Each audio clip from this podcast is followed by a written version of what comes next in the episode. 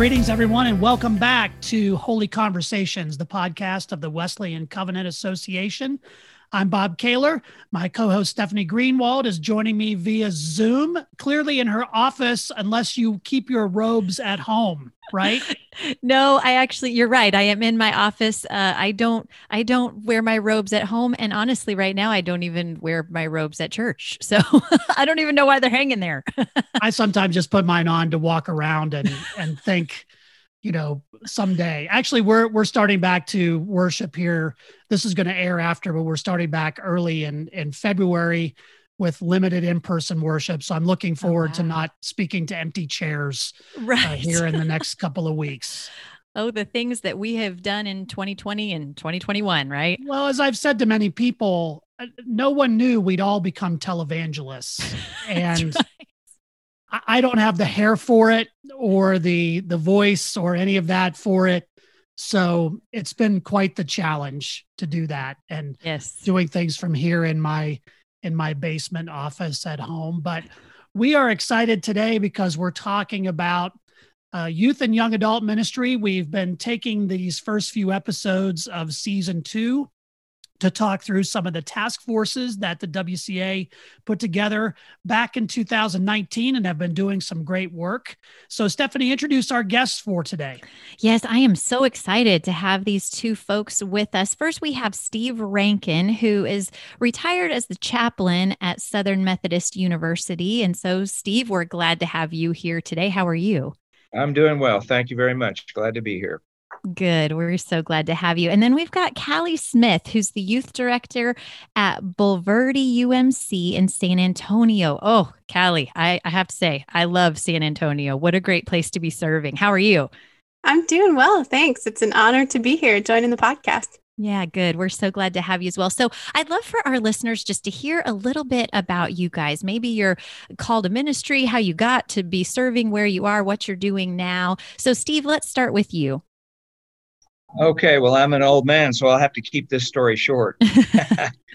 I am I am a cradle Methodist. Um, my father entered the ministry as a supply pastor, preacher, and then went through the course of study. Uh, and so I I basically grew up a preacher's kid, uh, and then eventually heard the call myself. Didn't really want to hear that call, but I did, and and succumbed and yielded and went to seminary. We spent my wife and I spent some time in Italy in a cross cultural congregation. Uh, came back, pastored Methodist churches, did uh, did extra graduate school work, and wound up teaching in college and doing campus ministry work. And that's really, if if we talk about calling, uh, the strength of that call was was very powerful when when I settled into college work, which wasn't really on my radar at all, but that it has become quite a passion for me. And so I spent uh, 25 years in higher education, and the last 11 of it, I was chaplain at Southern Methodist University.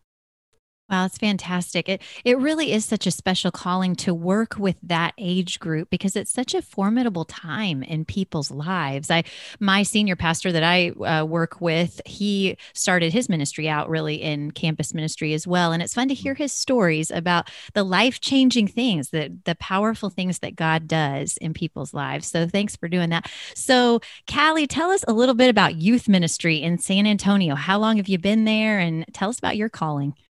Yeah, so I have been in San Antonio for about five years now, but I grew up in Michigan. I'm a Michigander at heart. And then uh, the Lord started calling me into youth ministry when I was in middle school myself. So I had just started youth group, didn't really know what it was, but God said, You're going to lead this one day. And so then uh, by the time I got in high school, he placed a lot more opportunities in my life for leadership and mentors who really equipped me for that calling and encouraged me. And so I went to Asbury University um, and then I graduated with my bachelor's degree in youth ministry and then moved to San Antonio shortly after that and got my master's degree in youth ministry um, and work full time now at Bulverde UMC. Wow, that's fantastic. It's an exciting time, and it's an exciting time as we look toward the creation of a new traditional Methodist denomination. And youth and young adult ministry, clearly a major part of that launch and thinking about that. This task force has done some tremendous work on putting together a plan for that. And you all covered a wide range because when you talk about youth and young adult ministry, that goes from really kind of middle school all the way through those who are post college or career. Um, it depends on where you cut off young adult. I think denominationally we cut it off at like 40, but I think there's probably a, a, a younger age there. And so you, you all put together a report focused in three different areas, which we want to kind of talk about today. You talked about youth ministry, you talked about college campus ministry, and then young adults. And you begin by saying that your team wanted to impart a sense of urgency regarding ministries to these particular age groups in the new denomination while not repeating the mistakes of the past. So, what is the reason for that urgency and what needs to change in ministry with young people in the 21st century? I mean, obviously, a lot of us have experiences of being in youth group even when we were kids. And, I, and I'll bet even as, as young as Callie is, my guess is youth ministries changed a lot even since you were a youth. So, as this rapidly changing thing is happening, what's the urgency and what needs to change? So, one of the commonalities is that everybody, most everybody has a smartphone now, but smartphone technology is particularly challenging, I think, for younger people who are who are coming into figuring out who they are. And so all these digital images and the constant comparing and the competition online for likes and hits and things like that. I, I just think uh, the environment in which young people are growing up these days is particularly challenging. It, it's affected all of us, of course. Uh, there's you've probably heard the phrase Facebook professional, right? Everybody's gonna they've got to look a certain way, and Facebook will be the way that they present themselves to the world. So that's one thing I would say to give uh, uh, weight to that sense of urgency. I want to say one other thing, uh, and and that is that most of the young people we have in our churches have grown up through the public school system. And I, I want to walk a careful line here. My kids all went to public school. We appreciate the public school system very much. Uh, in the small town where we were living at the time, um, you know, we knew a lot of the teachers because they were in church with us. So these public schools often have very dedicated Christian school teachers. And yet, the environment, if you think about the cumulative impact of the environment, kids who go to public school, even with good Christian teachers, with all the limitations about references to religion, kids spend 40, 50 hours a week, especially high school kids, in an environment in which God is never mentioned and in which religion is only mentioned rarely. And so our, our young people, and I realize this with my own kids, our young people are formed, are shaped to see the world just by virtue of all the time they spend learning in that in that environment what what seems to be important so god really doesn't do much and if you if you remember references, they were so hot a few years ago when we talked about moralistic therapeutic deism. That term has you, you know it's not in vogue as much anymore. But what it's communicating is is real. And so uh, when you think about how much time students spend in that situation, environment, climate, compared to the amount of time they spend in youth group and church activities, even the best youth experiences, uh, just just the weight of time spent in both places, we need to be thinking about what it's doing to our kids, how they learn to think about certain uh, relationships, situations, ideas, and all that, and what they come to care about. Uh, is is very much shaped by these environments, and so w- this this what I'm trying to convey here is a lot more challenging than we realize because we're so used to the lay of the land, shall I say? Mm-hmm. Yeah, I'd love to share some research from the Youth Becoming Leaders program. Um, I sit on the advisory board for them, and Dr. Brian Hall at Asbury is one of the leaders in that. And and they've been looking at some changes, especially this this past year in Gen Z and the way that youth ministry is working in the church. And so they've been talking about how Gen Z doesn't place their trust in authority and institutions, and they are unwilling to trust people quickly, if at all. And so for us to be able to earn their trust, we have to be really honest and genuine and live with integrity and really live out these morals that we're saying we believe in. And it's also really important to remember that uh, I think the statistic is about half of the students in our youth ministries will not return to church after high school. And that should make people of all ages in the church pause and rethink how we're doing youth ministry and how we're ministering to young people. And one of the major factors in youth continuing with church past high school is adults in their lives, Christian mentors who are shaping them. And so for us to be able to partner with young people. They're really capable and creative. Gen Z is ready for a challenge. And so we should be able, especially in this time when everything is changing, the way we do everything at church is changing with the pandemic. They're really capable and creative when it comes to technology or new ways of thinking. And so we should really partner with our young people in the church in leadership. Mm. I love that idea too of more of an intergenerational uh, ministry, which I think is just it's beneficial to people of all ages. You know, not just the youth and not just the people who are a little bit older or more experienced. So I think that's really, really positive. So as we kind of piggyback on this and what Steve was saying too about the amount of time that that students, and youth spend in situations where really the worldview is not totally Christian. And then they have this minimal amount of time spent in youth ministry. Um, tell us a little bit about the idea of uh, focusing on catechesis, which honestly I just think is a fun word to say, but I know that not everybody knows what that means. So it's really the training in our theology and our doctrine. Since we only get a little bit of time, and I'm thinking specifically of people in youth ministry, because Callie, I want you to address this this question. Um, h- how are you all proposing that we address catechesis other than just confirmation? You know, we've done confirmation in United Methodist churches for a very long time, and that seems to be our go to for teaching students. But as we've seen, things are changing. We may have to think about things a little differently. So, Callie, what, what do you say to that? Yeah, I think confirmation is really important. And we use the absolute basics of the Christian faith as our curriculum, which I know this podcast has promoted before. We love it. But confirmation and catechesis, it's not just making some intellectual belief statements at one time in your life. This is continual grounding in scripture and being guided by the Holy Spirit throughout your whole life. And so if I could share one of my students, she gave me permission to tell you her name and share some of her wisdom. Rebecca, this year, she's been sitting on some of our youth ministry leadership teams, coming to our volunteer meetings, evaluating how things are going at our church. And she shared that she really appreciates that we tackle hard topics, but we ground them in scripture.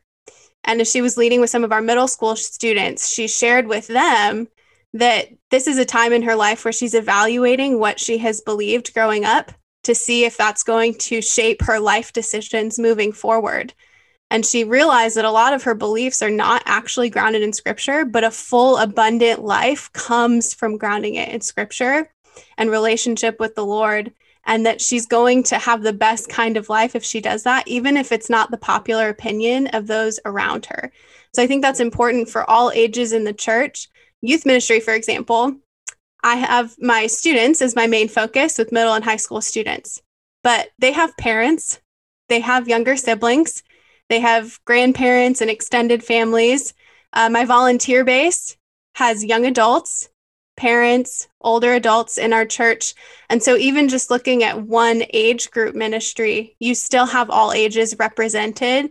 And so, it's important for our church leaders to partner together in that catechesis. We need to talk about what discipleship looks like across all the age groups in the church fantastic. I love i love hearing this especially this um, personal testimony from rebecca. What a cool what a very cool thing. So steve anything that you would add to that idea of catechesis?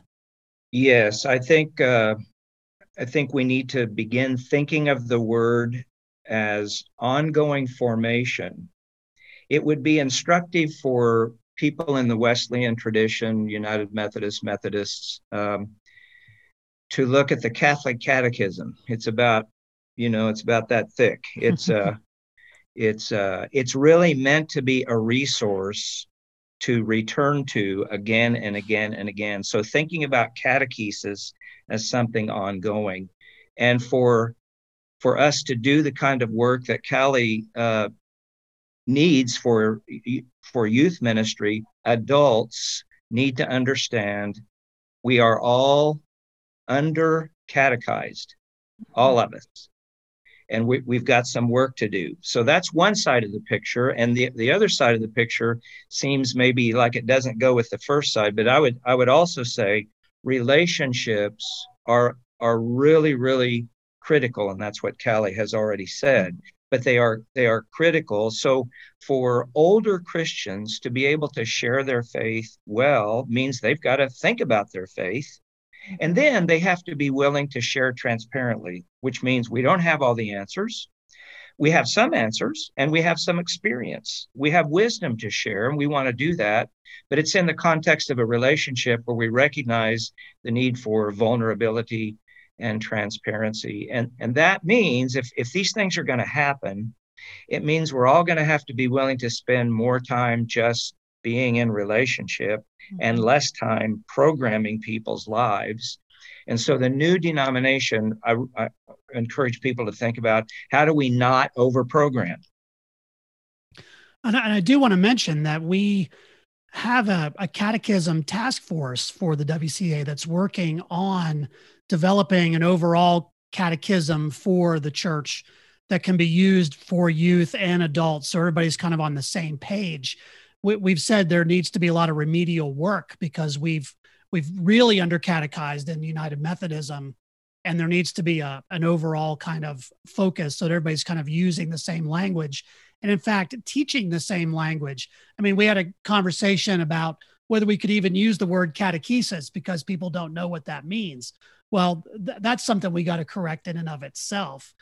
And and not only catechizing those who are part of those ministries but also those who are leading those ministries. And one of the things that really jumped out at me as a former youth worker i did it for 12 years before i uh, i became a, a solo pastor was that uh, the proposed educational requirements for those who who are going into into youth ministry. That that leaped off the or leapt off the page for me. I think that's the proper past tense, but it leapt off the page to me because when I became a youth minister, I was still I was still a, an officer, an infantry officer in the National Guard, and I I got this job as a part-time youth director at a church where the youth group was mostly seventh grade boys. And I think I got the job primarily because the senior pastor figured, if nothing else, things will be in order. And, and I had no idea what I was getting into.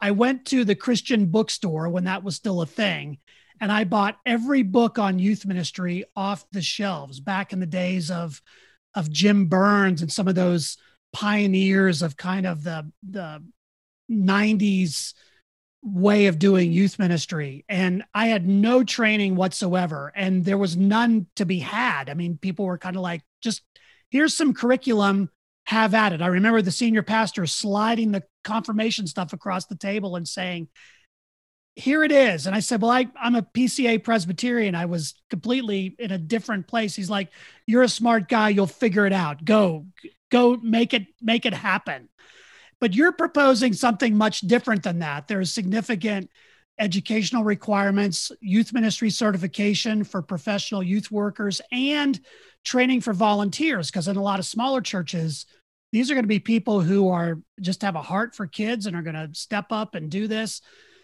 So no more handing someone a curriculum and saying have at it. Why is this so important for the new methodism? Steve let's start with you goes back to the the the value of relationships and community that honestly we learn pick pick almost any field we learn a lot about a skill through relationships. Um, this goes back to the old kind of Aristotelian understanding of of uh, teaching and learning. And we've so emphasized in our culture that technical aspect. Give somebody the curriculum, you know a half a day's training to develop certain skills and that covers it. That doesn't cover it at all. And so getting the mindset that we actually learn through relationships. I learn i learned how to be around horses and handle horses by watching my dad be around horses and handle horses. And he didn't just communicate to me technique. What he communicated to me was love for the animal for the subject our love for Christ is communicated through relationship. That comes with content, but it's got to be wrapped in relationships. So, uh, so when we talk about training and educational requirements, it should be grounded in the need for uh, just this awareness of how this happens through relationships. So, Callie, you you have a professional, uh, some professional training in youth ministry through your undergrad and through your graduate work what are some of those requirements? What are some of those things that you all talked about in terms of what youth workers really need to know when they are getting this kind of training for working with kids? Whether youth ministers are ordained or not, they're still in a pastoral role in young people's lives and families' lives. And so it's important to have uh, biblical training and then also some practical training to be able to study youth culture, understand how to apply scripture in the context that students are in. And so, a lot of what we've done with our discussions and what we wrote up as our task force report was allowing youth ministers the opportunity to try out the position. I know, like you said, Bob, your example, you kind of get thrown into the role often, but allowing youth ministers to try the job, decide if it's a good fit for them, and also for local church leaders to decide if that youth minister is really called and gifted for youth ministry. But then, if it is a good fit and that calling is really there to provide opportunities for further education, and that could lead to seminary or that could lead to just some certification classes at first, but requirements for that continuing education to happen. I think we're seeing a lot of the issues in the United Methodist Church today coming from people of all ages not having a good understanding of scripture, some of that catechesis that we've been talking about. So that's important for church leadership for any age group to then teach the next age group as well. And I think it's so important that um, that we require some of those certifications or furthering of their education because it just says we value this. And I think saying that to uh, our youth leaders is an important thing um, because the people that they are shepherding are truly, truly important. So I, I think that's really wonderful. Okay, so now that we have spent some great time on middle school aged students, high school students, let's move our focus to uh, college campuses.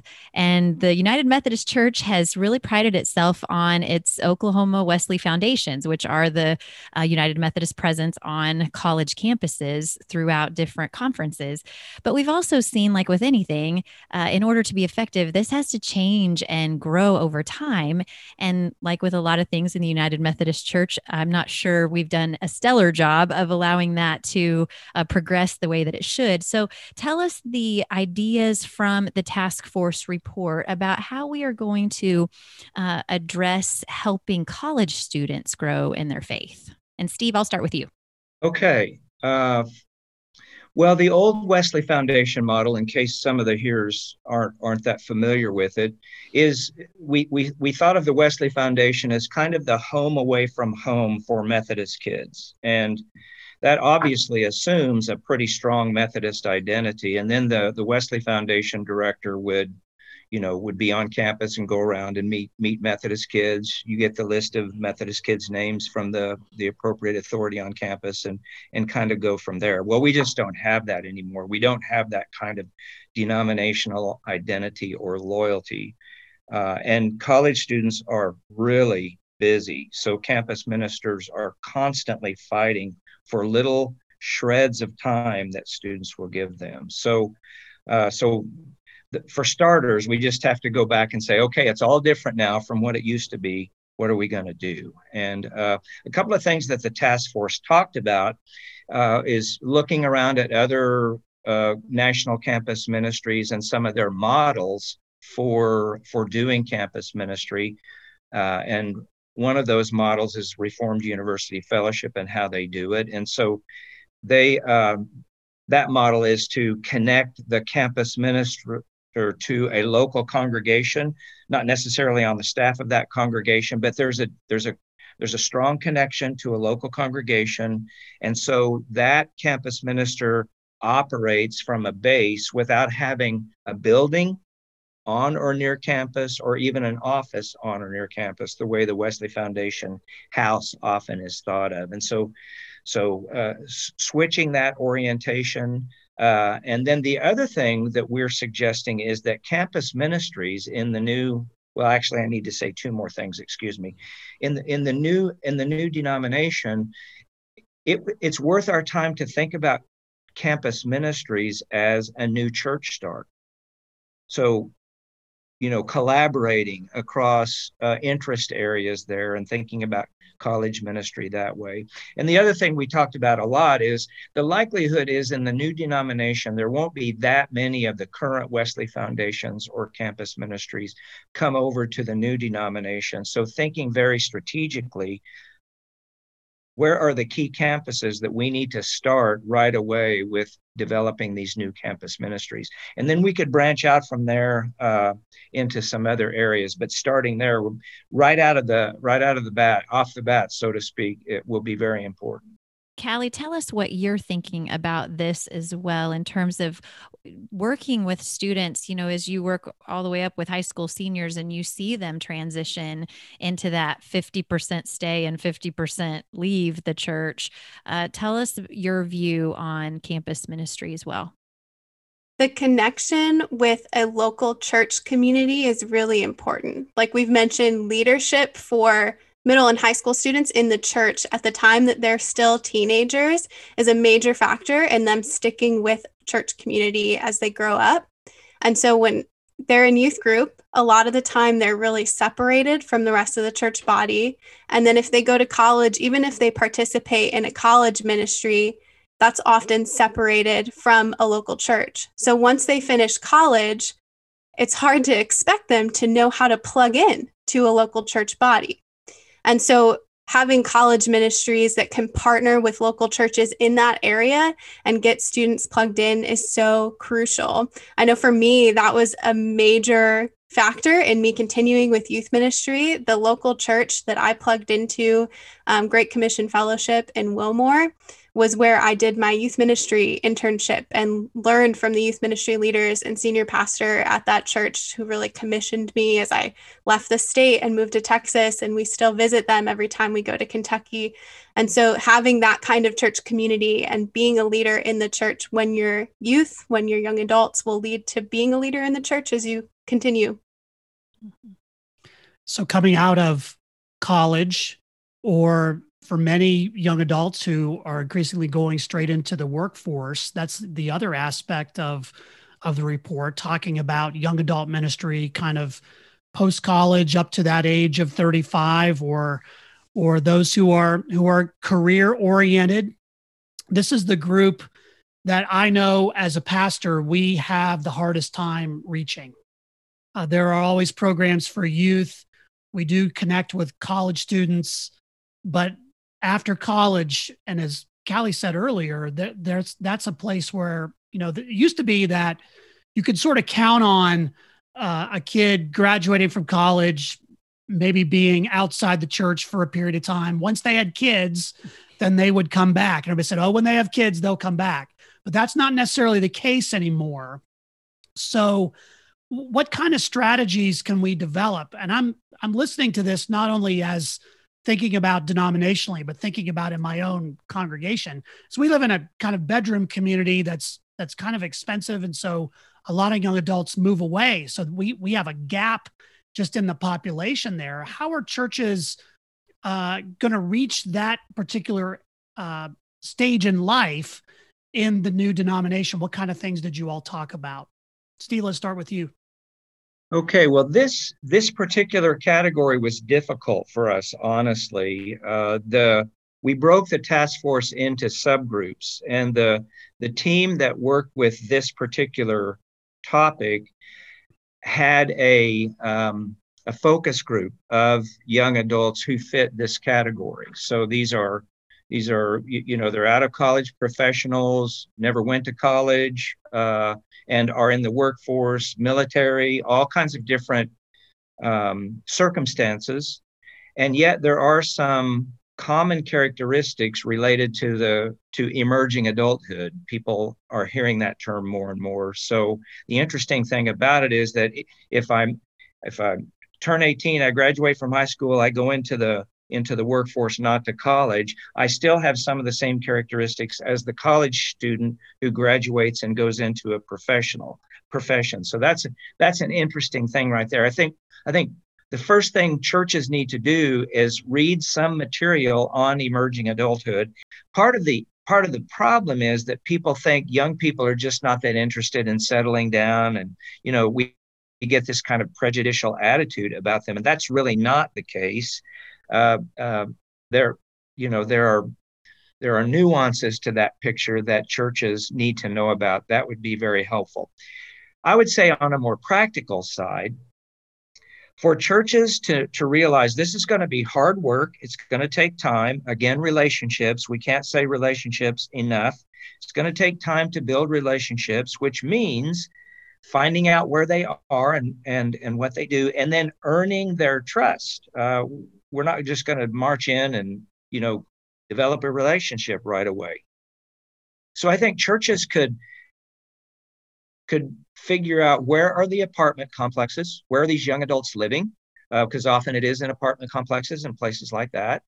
Um, uh, you know, where do they go? What are they doing? And then some strategic thinking about if we're not just naturally going to those places already, how do we find a way to have interactions with college, with uh, with young adults like that, knowing that they're a little bit outside the normal orbit of our community and our activities.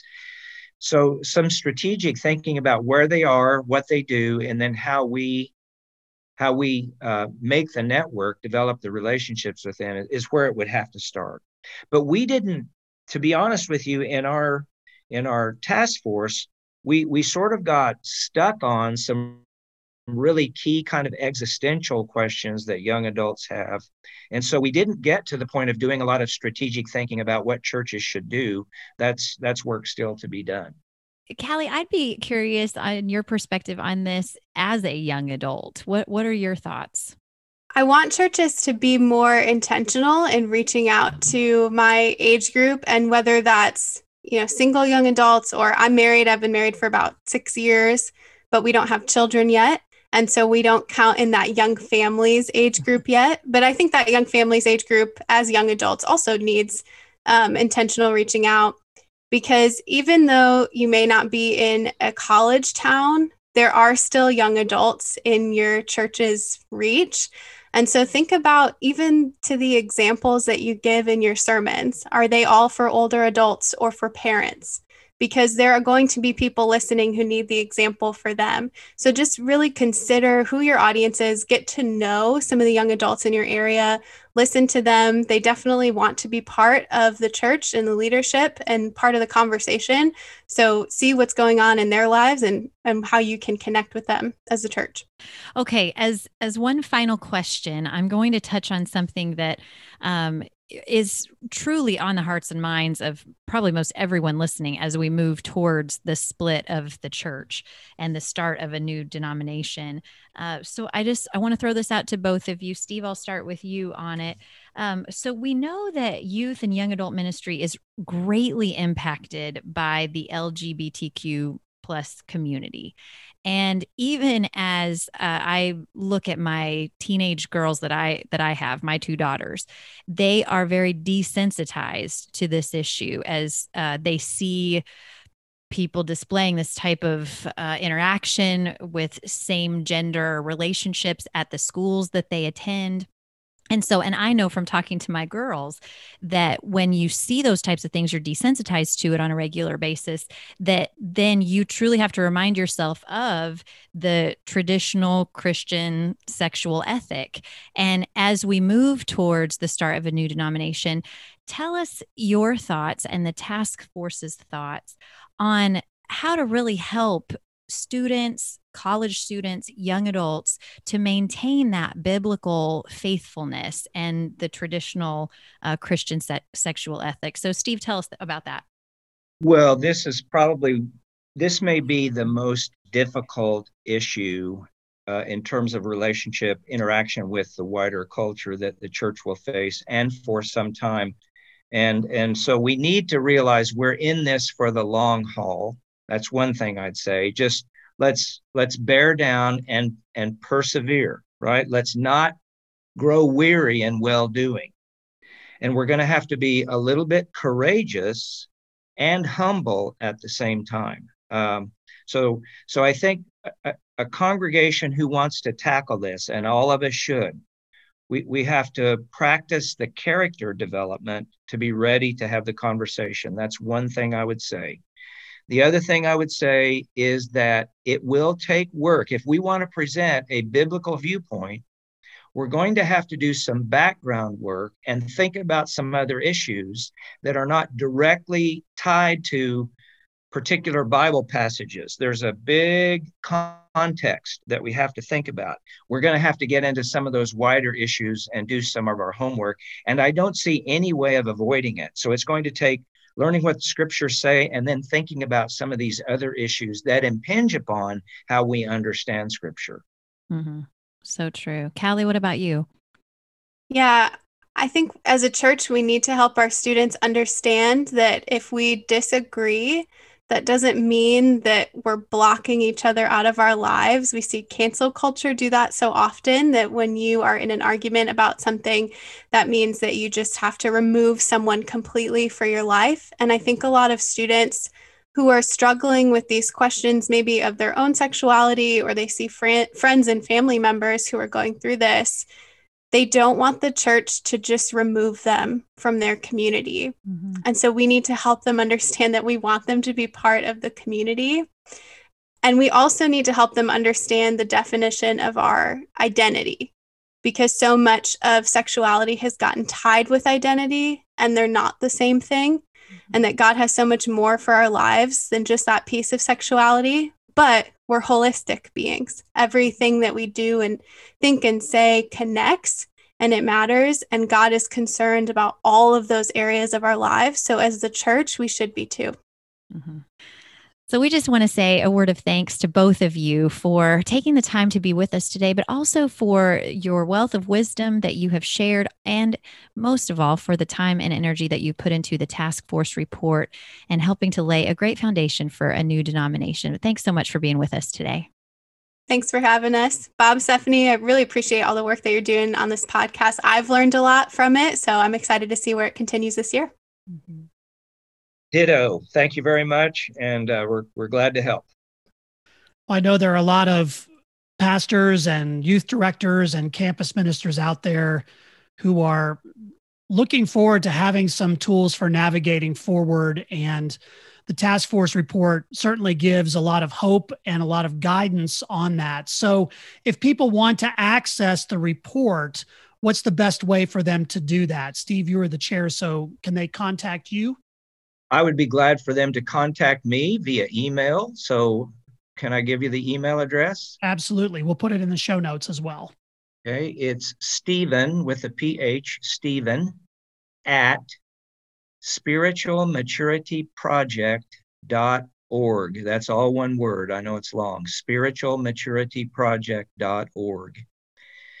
And we did submit the report to the WCA Governing Council. So if they wanted to check with uh, with Home Office, they could probably get it that way. But I'm very happy to talk with anyone who wants to talk about these topics. And you can also email us at podcast at wesleyancovenant.org. Uh, we have access to that as well. And Caleigh, I know that there are going to be youth pastors out there who want to connect with you to talk more about this because they're in the trenches. They want to see work with someone who's in the trenches. How can people get a hold of you? Yeah, I would love to talk with you, whether you're a youth minister or a youth or a senior pastor learning how to do youth ministry. And so you can contact me by email at caleighkaysmith at gmail.com. It's C A L E I G H K A Y S M I T H at gmail.com. And we'll make sure that's in the show notes as well. We do want to thank you both for joining us. And we want to remind all of you that we're continuing this series of episodes on the task force reports. And you can find a lot of information on the WCA website at wesleyancovenant.org. And if you look there in the resource section, you can find a lot of the material we're talking about. You can also join the WCA there, which gives you access to a lot of the mailings that are going out.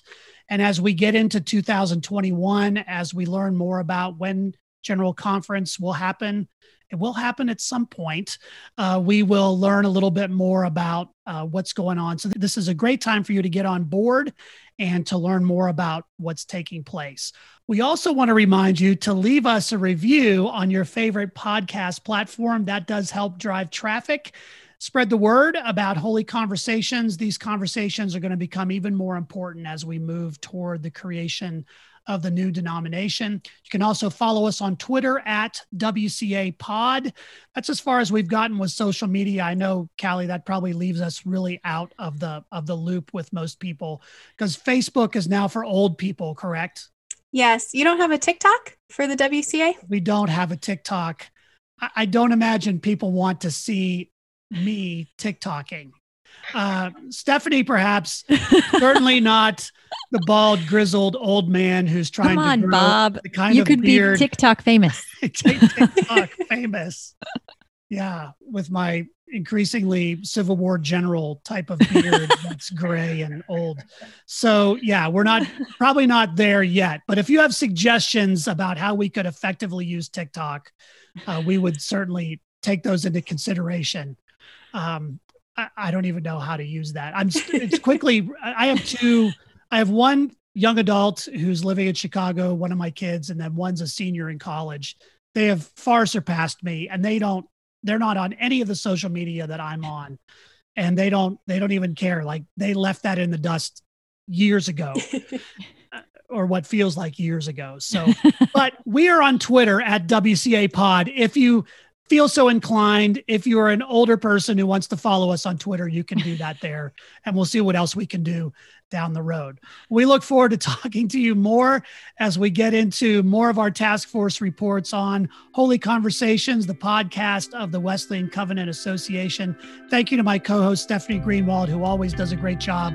And we look forward to seeing you back here in a couple of weeks with a new task force report. We'll see you then.